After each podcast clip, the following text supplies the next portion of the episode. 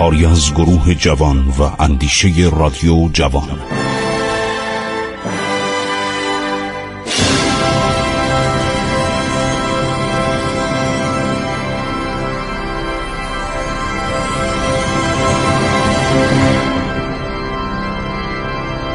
بسم الله الرحمن الرحیم.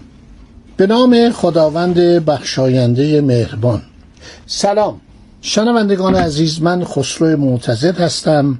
در ادامه برنامه عبور از تاریخ قسمت های تاریکی از تاریخ ایران رو براتون بیان می کنم یکی از کارهای بزرگی که دولت آلبویه دولت دیلمیان آلبویه انجام داد تشکیل وزارتخانه بوده. وزارتخانه بوده.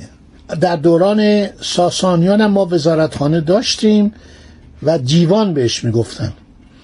حالا دولت آل بویه اومده یک سیستم بسیار جالبی درست کرده و چندین وزارتخانه تأسیس می‌کنه.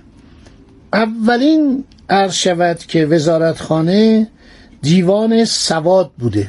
دیوان سواد یعنی دیوان نسخه برداری سواد یعنی سیاهه یعنی مکاتبات نام نویسی یک دیوان دیگه بوده به نام امور مالی. دیوان استیفا دیوان مالیات دیوان گردآوری مالیات ها یک دیوانی بوده به نام مشرق. یعنی امور سرزمین های شرقی دولت. دیوان مغرب داشتیم. دیوان زیای خاصه داشتیم. عرض شود که اینا تقلید تقریبا از دولت عباسی می‌کردن که اونا هم دیوانهایی به همین اسم داشتن. یکی از دیواناشون دیوان اشراف بوده اطلاع داشتن. دیوان برید بوده دیوان پست بوده. دیوان خاتم بوده مهر و سجلات. اینا رو خلفا عرض شود که درست کرده بودن با کمک ایرانیان. با کمک جعفر برمکی. خاندان برمکی استاد این کارا بودن. بعد امور استان ها هم زیر نظر اینا بوده. مثلا فرات رود فرات یه دیوان مخصوصی داشته. یه دیوانی بوده که خراج و زیا و عقارات بوده یعنی املاک بوده. در عراق در اهواز در فارس در کرمان اینا رو گیلاسترنج هم اگر کتابشو بخونید همه اینا رو ورداشته نوشته. دیوانی ما داشتیم به نام بریه و صدقات که صدقه می‌داده عرض شود که کمک می‌کرده. همه اینها می‌رسه به دولت عرض شود که آل بویه. که بعد شما نظیر این دیوان ها هم در سامانیان می‌بینید. دیوان برید بوده دیوان پست بوده عرض شود که برید که حالت پست سواره و پیاده داشته از کبوتر نامبر استفاده می‌کردن. ما در اون کتاب هایی که می‌خوانیم می‌بینیم کبوتر نامدر داشتن. پیک های دونده داشتن پیک های سواره داشتن قاضی القضات داشتن دیوان دادگستری عدلیه داشتن بعد دیوان محتسب داشتن. محتسب یعنی هم رئیس شهرداری بوده هم شهربانی بوده. صاحب شرطه داشتن. تمام اینها در دوران عباسیان که تقلید از ایرانیان بود در زمان عرض شود که علویان هم بوده.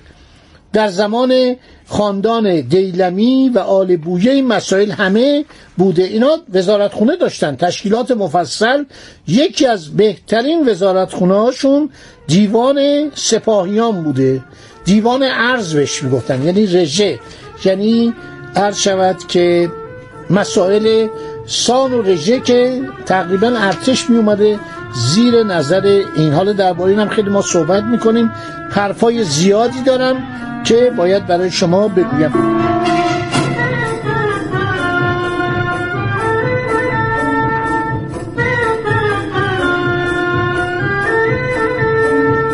داشتیم درباره دولت دیالمه صحبت می‌کردیم. بین وزرای دیالمه کسانی وجود داشتند که از لحاظ شهرت و عظمت و فضل اهمیت فراوانی دارند. تو تاریخ اسم اینا موندنیه. ابوالفضل ابن عمید وزیر رکن الدوله. صاحب ابن عباد وزیر معید الدوله. و فخر الدوله همینطور ابو علی سینا وزیر شمس الدوله که در فلسفه و حکمت بی نظیره ایشون یک پزشک هم است. کتاب قانونش رو لابد دیدید. در پنج جلد فوقلاده یک دانشمند بی است و به نام دکتر آواسینا دکتر آواسینا مجله اشپیگل در سال 2008 تصویر بزرگ رنگی اینو پیدا کرد از آرشیو تاریخ قرون وسطا یا قرون جدید. خیلی قدیمی. زیرش نوشته پزشک ایرانی دکتر آوسینا و وزیر شمس الدوله بوده که برادر مجد الدوله است. فردوسی قصه یوسف و زلیخا رو به نام بهادوله موشح ساخته و در مقدمه این داستان اشعاری در متح و توصیف شخصی به نام موفق داره که گویا همان ابو علی ابن اسماعیل موفق وزیر بهادوله یکی از امیران عرض شود که دیلمیه. از شعرهای پارسی زبان دربار آل بویه منطقی بندار رازی قطران تبریزی و کیا غزائری بودند یه سری شاعر عربم بودن که المتنبی یکی از اینهاست و این شاعر قصاید زیادی در متح ازد و دوله داره. ازد و دوله خودش اهل فضل و ادب بوده اشعاری به زبان عربی می سروده سالبی فصل اول جلد دوم کتاب یتیمت الدهر خود را مخصوص به اشعار عربی ازد الدوله و پسرش تاج الدوله و خسرو ابن فیروز ابن رکن الدوله کرده. درباره وزرام کتاب نوشته. عرض شود که یک مورخ ارمنی به نام آزولیک در خصوص عمرا و بزرگان عهد ازد الدوله و اهمیت دوران وی مطالب و وقایع فراوانی در تاریخ خودش آورده. اینا آدمایی بودن متساهل. این نکات خیلی جالبی هستش. در مورد وزرا صحبت کردم. باز هم باید بگویم که اینها دیوانهای متعددی داشتن دیوان مظالم داشتن. یعنی رسیدگی به ظلم و ستم که رفع ظلم و ستم بشه. دیوان ارز داشتن. ارز یعنی رژه. که اشاره کردم ولی فرمانده اینا رو می‌گفتن آرز الجیوش. جیوش به زبان عربی یعنی ارتشی یعنی نظامی. بعد برید داشتن اشراف داشتن دیوان استیفا داشتن.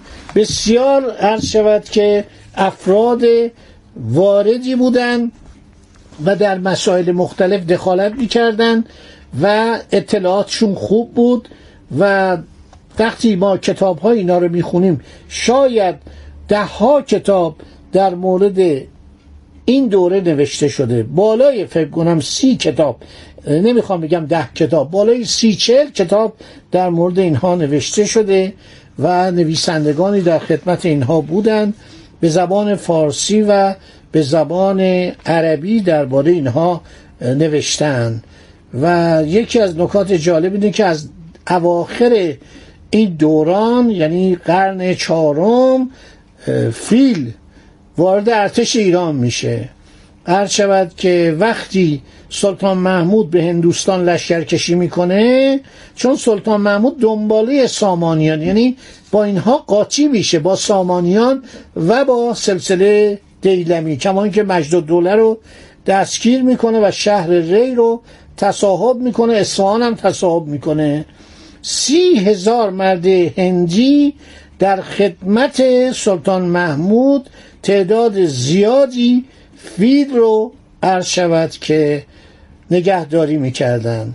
یکی از این نویسندگان به نام ابوالعباس توسی که از طرف القادر بالله در غزنه نزد سلطان محمود اومده نوشته که چون به در قصر رسیدم دو اجده بسیار بزرگ دیدم که آنها را با زنجیر آهنین بسته بودند. این منظور از این دو اجده همون تمسا یا کروکودیله که اینها را از هندوستان می آوردن حالا ابوالعباس میگه این دو اجده های مذکور مقصود دو مار بزرگه دو مار بوا بوده یا تمسا بوده. در صورت اینا این کار می‌کردن.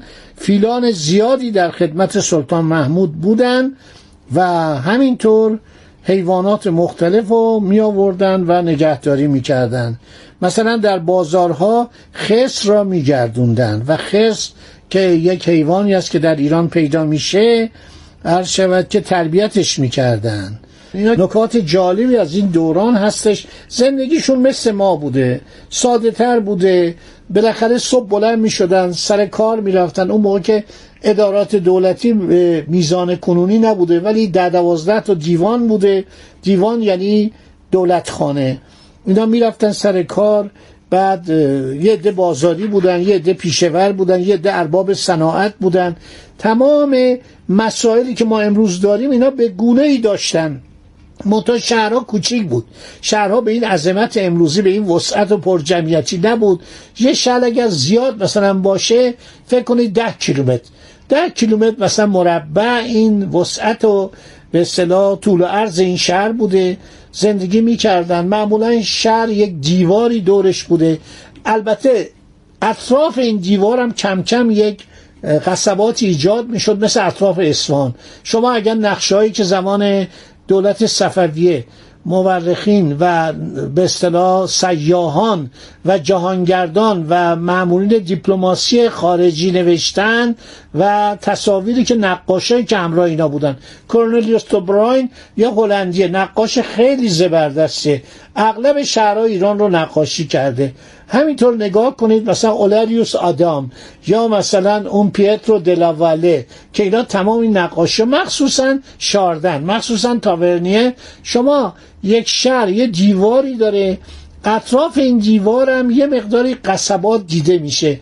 مثلا تو اصفهان کبوترخانه ها کبوتر جایی که از کبوتر کبوترخانه ها دیده میشه. اینا همه تو نقاشی هست. ولی شهر معمولا یه دیواری داشته که به این دیوار و داخلش ربز می‌گفتن.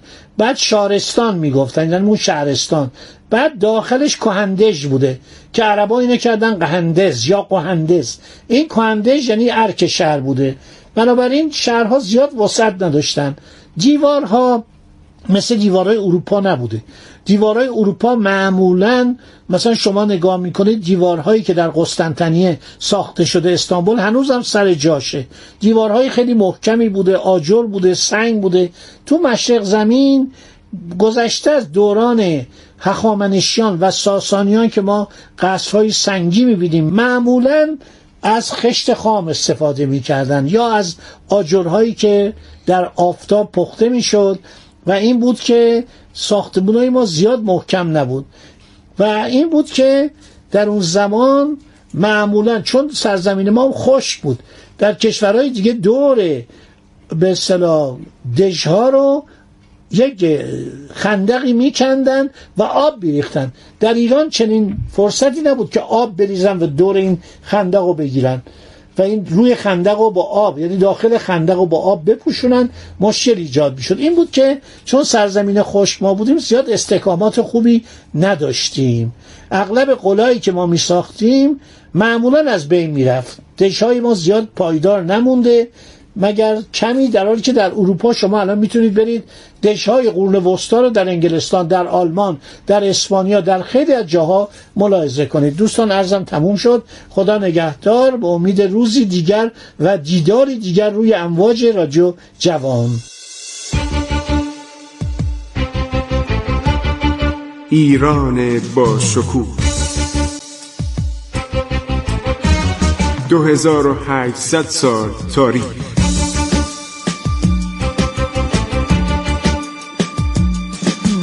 عبور از تاریخ.